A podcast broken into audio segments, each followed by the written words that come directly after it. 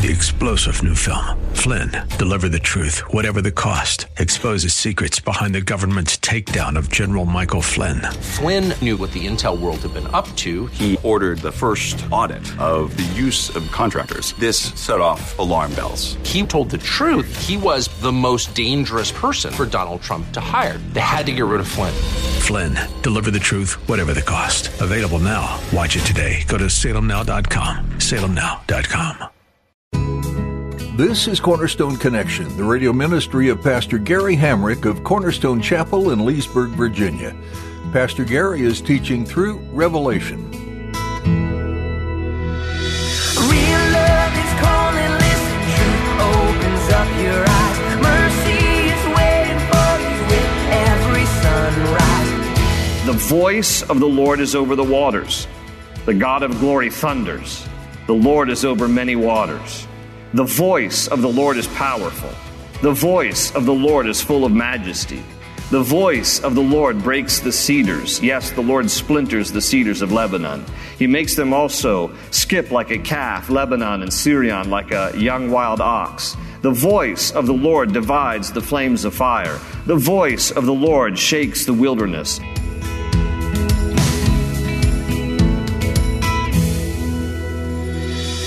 When you consider God's Word, do you marvel at the immense power that it contains and just how amazing our God is? As we look at chapter 10 in Revelation today with Pastor Gary, we'll catch a glimpse of some of what the Apostle John saw when God gave him a vision of what is to come. It must have been completely mind blowing for John to witness the wonders and mysteries of God. As we read through, try to put yourself in John's place and take in all the sights and sounds of Revelation. At the close of Pastor Gary's message today, I'll be sharing with you how you can get a copy of today's broadcast of Cornerstone Connection. Subscribe to the podcast or get in touch with us. But for now, let's join Pastor Gary in the book of Revelation, chapter 10, with today's edition of Cornerstone Connection. We've made our way through the first several chapters. We're now in this section between Revelation 6 and 18 that has to do with seven years of tribulation that are going to come upon the earth. So don't let the timeline overwhelm you. We'll get to the rest of it as we make our way through the book of Revelation. But right now, the apostle John sees things that the Lord shows him concerning future events, things that we would call the end times.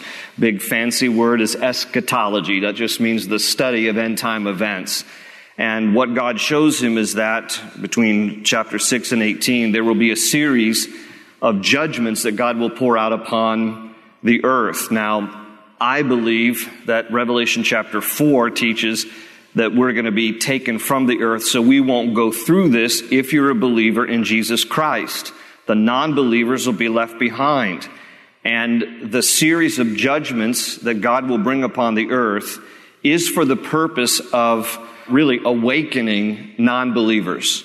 And there will be a series of, the book of Revelation tells us, three different sets of seven events the first set of seven are the seven seals that are broken. John sees a scroll, and the scroll is rolled up and then sealed with like a wax seal, and then rolled up further and sealed again, and rolled up further and sealed again. And it is only Jesus, the Lamb, who is worthy to take the scroll and break the seals. And as he does, uh, he announces a series of different judgments, the, the wrath of God that is going to come upon the earth to awaken non believers and that'll be followed by a series of seven trumpets that are blown by angels, and they will announce a series of judgments, and then that's followed by seven bowls that are poured out. Some translations say vials that are poured out upon the earth. And so we've made our way so far through the seven trumpets. We've gotten through trumpet number six. Trumpet number seven doesn't appear to us until the end of chapter 11. So we may get to that place as our stopping point tonight, but uh, when you come here to chapter 10, when you look at all the events that are these cataclysmic, uh, terrible things that are going to be happening upon the earth, by the time you get to, to the end of chapter 9, which is um, now the blowing of the sixth trumpet. So we've been through the seven seals, we've been through now six out of seven trumpets. That half of the world's population is now gone. And, and that is either because a combination of the Christians have been raptured, have been taken from the earth before the tribulation events, or as a result of people who have died, billions of people dying during the series of the seven seals and so far the six trumpets. So we are down to now only half of the world's population still on the planet at this time when we get here now to, to chapter 10. And I'm going to read all of chapter 10 and then we'll come back and dig it out. It's only, what is it, 11, 11 verses.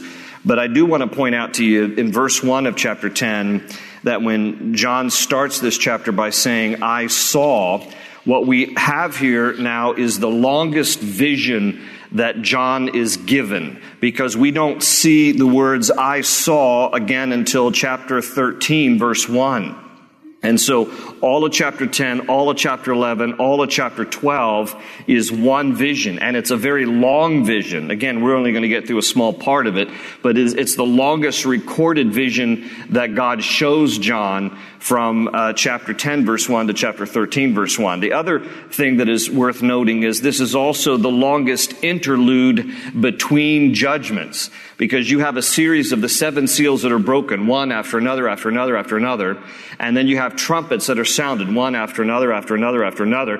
And at the second, between the, the sixth, rather, not the second, between the sixth trumpet and the seventh trumpet is this long interlude. So there's this pause in God's judgment, which again is probably a part of His mercy.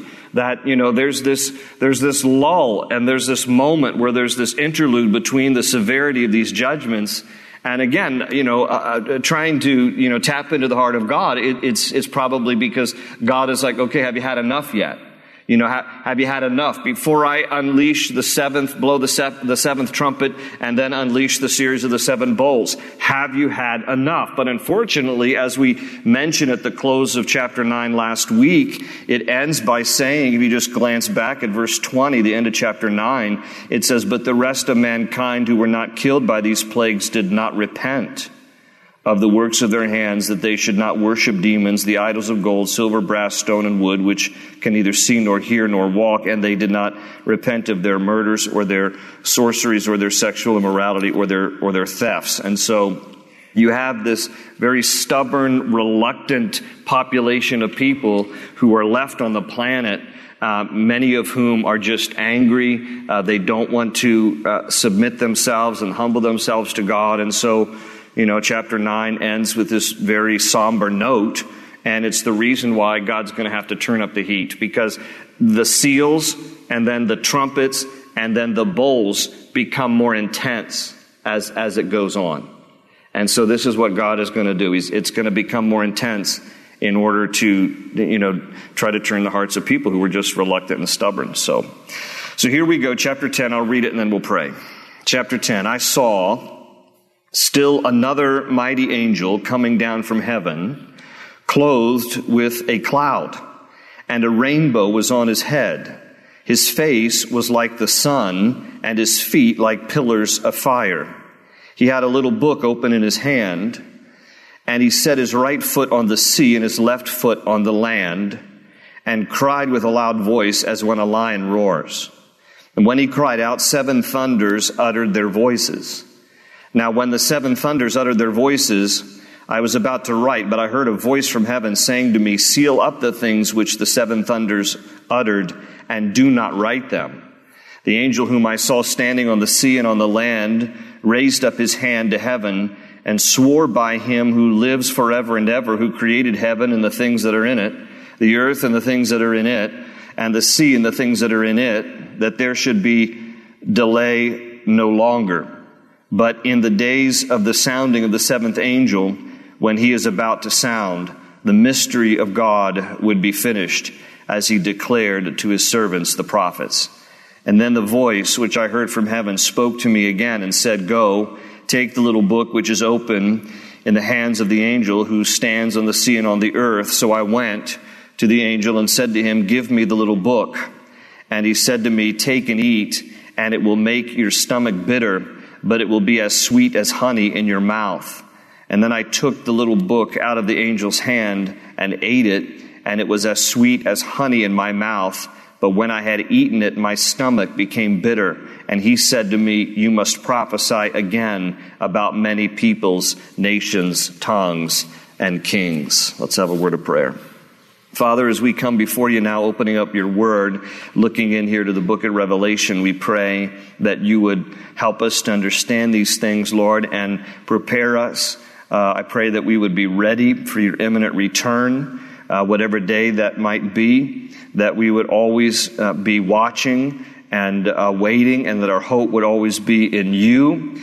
Uh, not on the things of this earth, not, not in the people of this earth, but Lord, always our hope fixed on you, the author and finisher of our faith. So we love you. Thank you for being with us tonight as we study your word together. Bless this time in your word. We ask in Jesus' name. And everybody said, Amen. Well, at the end of, uh, rather, at the beginning of chapter 10, John sees this mighty angel as mentioned there in verse 1. And um, he says, still another mighty angel, because back in chapter 5, he had seen a mighty angel, a strong angel, which we identified as probably uh, Gabriel. But here in chapter 10, the question becomes who is this mighty angel? Now, when you look at the description again, and I'll just read verse 1, there's some similarities between the description of this angel and actually the description of Jesus uh, back in chapter 1. But here, here again in, in verse 1 of chapter 10, I saw still another mighty angel coming down from heaven, clothed with a cloud, and a rainbow was on his head. His face was like the sun, and his feet like pillars of fire. And then verse 2 talks about how he had a little book open in his hand, or some translations literally say a little scroll. And so we have the description of this mighty angel, and it tells us that he was clothed with a cloud, which is similar to the coming of Jesus. In Revelation chapter 1, verse 7, it tells us that Jesus, uh, John gets like a preview in chapter 1 of the second coming of Christ, which doesn't really happen until chapter 19, but he gets a preview of the second coming of Christ, and he talks about how Jesus was coming with the clouds. And also, this mighty angel is described as having a rainbow on his head, just kind of like enveloping his head. And that's similar to the rainbow that is around the throne of God mentioned in chapter 4, verse 3. In addition, John says here about this angel that his face was like the sun, which is similar to the countenance of Jesus in Revelation 1:16 when John is writing here about the description of the second coming of Christ. And it also tells us here in chapter 10 that the feet of this mighty angel were like pillars of fire, and that's similar to the description of Jesus back in chapter 1 verse 15, which said that Jesus' feet were like bronze as if refined in a furnace. Now, I point out the similarities between this mighty angel and Jesus in chapter 1, not to make the argument that this angel is Jesus, but just to kind of let you know that there are those comparisons and that some Bible scholars do believe that this angel in chapter 10 is actually Jesus. I just don't fall into that camp. There are other Bible scholars, and I tend to bend in this direction, who, who don't actually believe that this is Jesus. And here are the reasons why. Uh, first of all, when you look at uh, Revelation as a whole, Jesus is not described as an angel in the book of Revelation. He is Lord of the angels, using them to execute his judgment on the earth. Now, I will concede that in the Old Testament, there are times that Jesus appears and he's referred to sometimes as the angel of the Lord.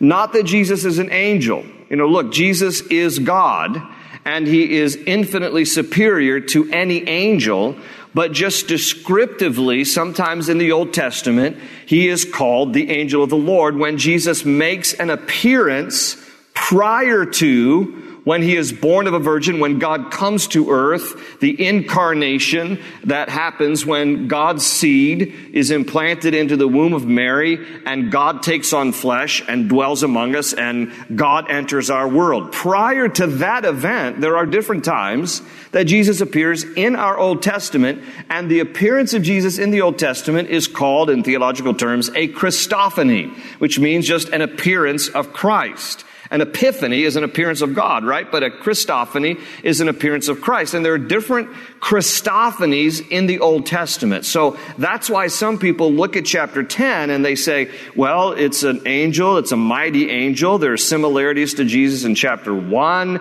And so this very well could be Jesus. But again, in the book of Revelation, distinct from the times that Jesus sometimes appeared in the Old Testament as the angel of the Lord, Jesus never appears as an angel in the book of Revelation. Uh, he always appears as the Lord and is often identified as the Lamb. That is the title by which Jesus refers to himself more than any other title in the book of Revelation because he wants to be known as that redemptive Lamb that came to die for the sins of the world. But he's never seen as an angel in the book of Revelation. Another important point, I think, as to why this is not Jesus is because John identifies this angel as another. If you look there in verse 1, he says, I saw another mighty angel. And the Greek word here in the original language is allon, meaning another of the same kind. He would have probably used the word heteros, meaning another of a different kind, if it were Jesus. So the fact that he specifically says another mighty angel, allon, he's probably saying just like a mighty angel in chapter 5, which is probably Gabriel, this is a mighty angel like that one, but not like Jesus. Thirdly, it's important to point out that this mighty angel comes to the earth between the sixth and the seventh trumpets, but Jesus does not come to earth until after the tribulation, which is chapter 19. That's when we see Jesus appearing. And so, for those reasons and others, but those are just three, I don't believe that this is Jesus. So then the question again is who is the mighty angel of Revelation chapter 10? Does it really matter? I mean, it's all speculation. So it's just a mighty angel. That's what matters. But to put a name to it, probably, not definitively, but probably Michael the archangel. This is probably a reference to Michael the archangel, just doesn't name him here. And by the way, Michael is listed in the Bible as the only archangel. There are not other archangels. In the book of Jude, that is the only one reference in the Bible to Michael being the archangel, meaning he is probably superior to any other angels. And there's a reason why his description, if in fact this is Michael, which I believe it's, it's probably Michael, there's a reason why the description of him is so similar to the description of Jesus in chapter 1. And, and here's the reason. Because Michael's name, Michael in the Hebrew, means who is like God. And it would explain the similarity of characteristics while representing God's presence, authority, and power. So while you look at this and go, wow, this is pretty similar to Jesus in chapter 1, yeah, well, the archangel Michael, whose very name means who is like God, represents the presence, authority, and power of the Lord. So, following up now here in your Bibles, chapter 10, reading on verse 2 again, we're just going to come back and unpack each of these verses. He had a little book open in his hand, and he set his right foot on the sea and his left foot on the land. So this is quite a mighty creature here. And John sees this angel with one foot on the sea, one foot on the land. And that basically is indicating to us that this angel has been given complete authority by God over land and sea. For this moment, this angel has been given complete authority over land and sea. And it says in verse 3 And he cried and cried with a loud voice, as when a lion roars.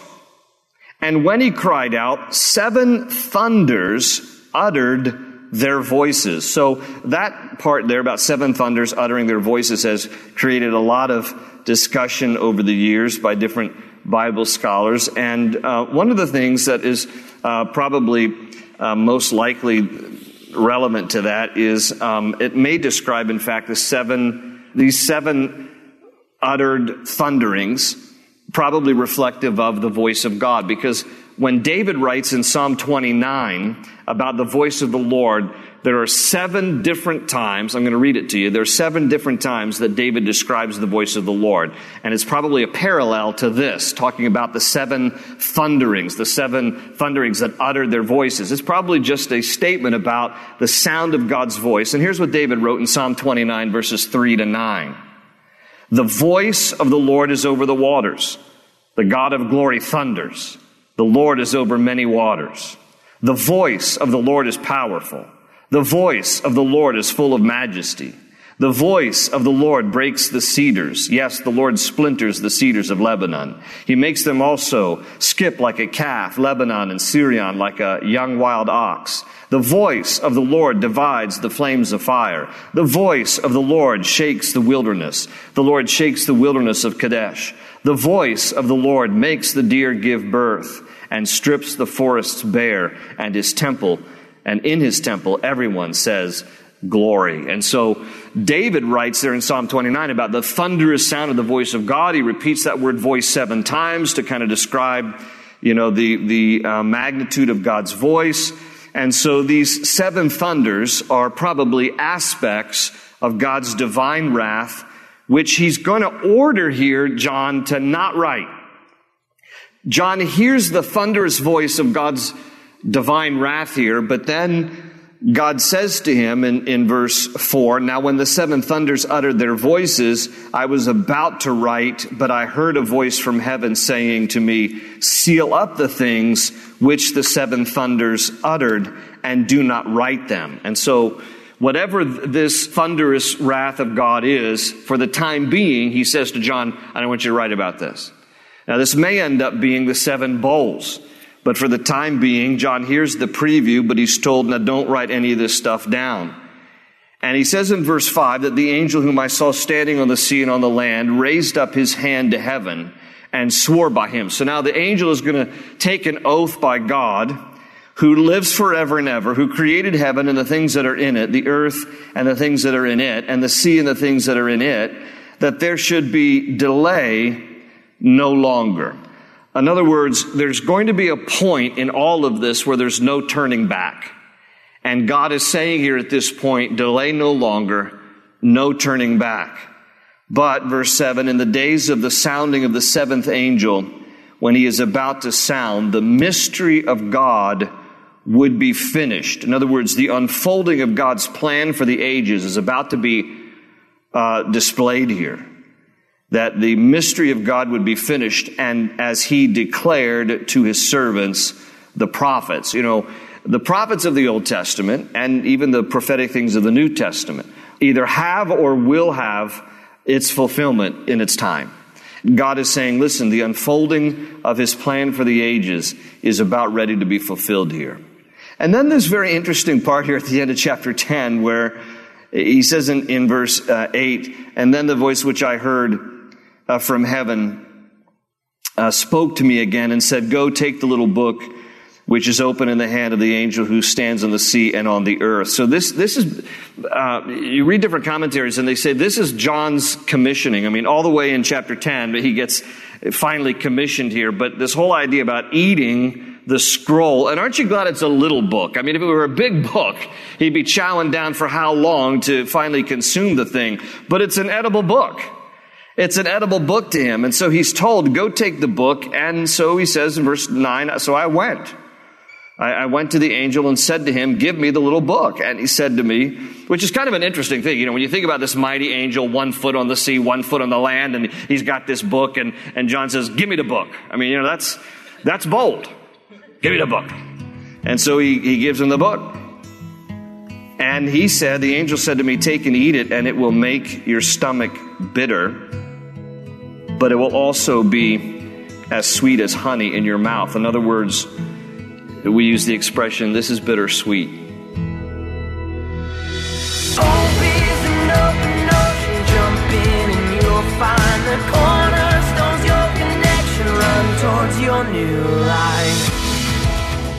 That's all we have for today's edition of Cornerstone Connection.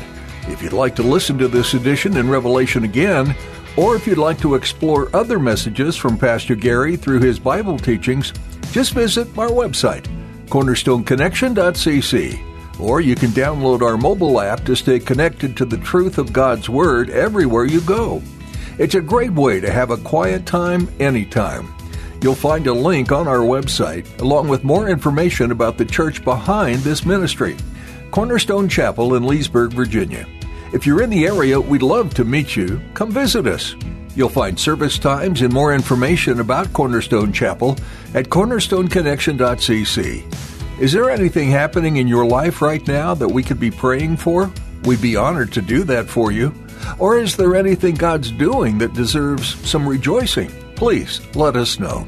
We love that we can interact with our listeners, so send us a quick email and we'll get back to you soon. Prayer at cornerstonechapel.net. That's prayer at cornerstonechapel.net. With that, our time with you has come to an end for today. Put a marker where we left off in this final book of the Bible and make plans to join Pastor Gary next time for more. Right here on Cornerstone Connection.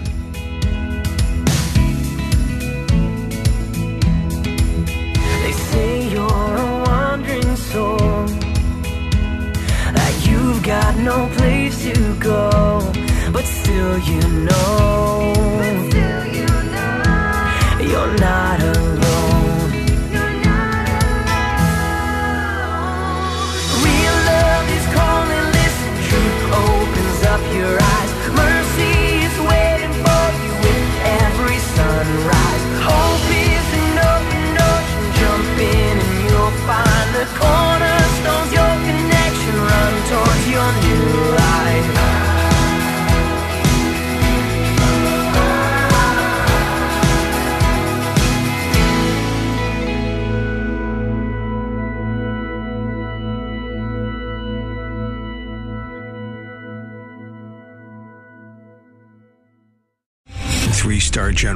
Michael J. Flynn, head of the Pentagon Intelligence Agency, knew all the government's dirty secrets. He was one of the most respected generals in the military. Flynn knew what the intel world had been up to. He understood its funding. He ordered the first audit of the use of contractors. This set off alarm bells.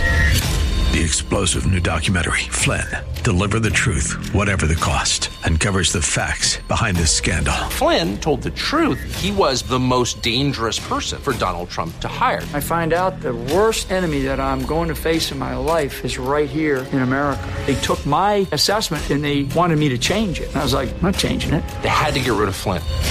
With in depth interviews, archival footage, and never before seen personal records of the man behind the headlines. I just felt like I was drowning. Flynn, Deliver the Truth, Whatever the Cost. Available now. Watch it today. Go to salemnow.com. Salemnow.com.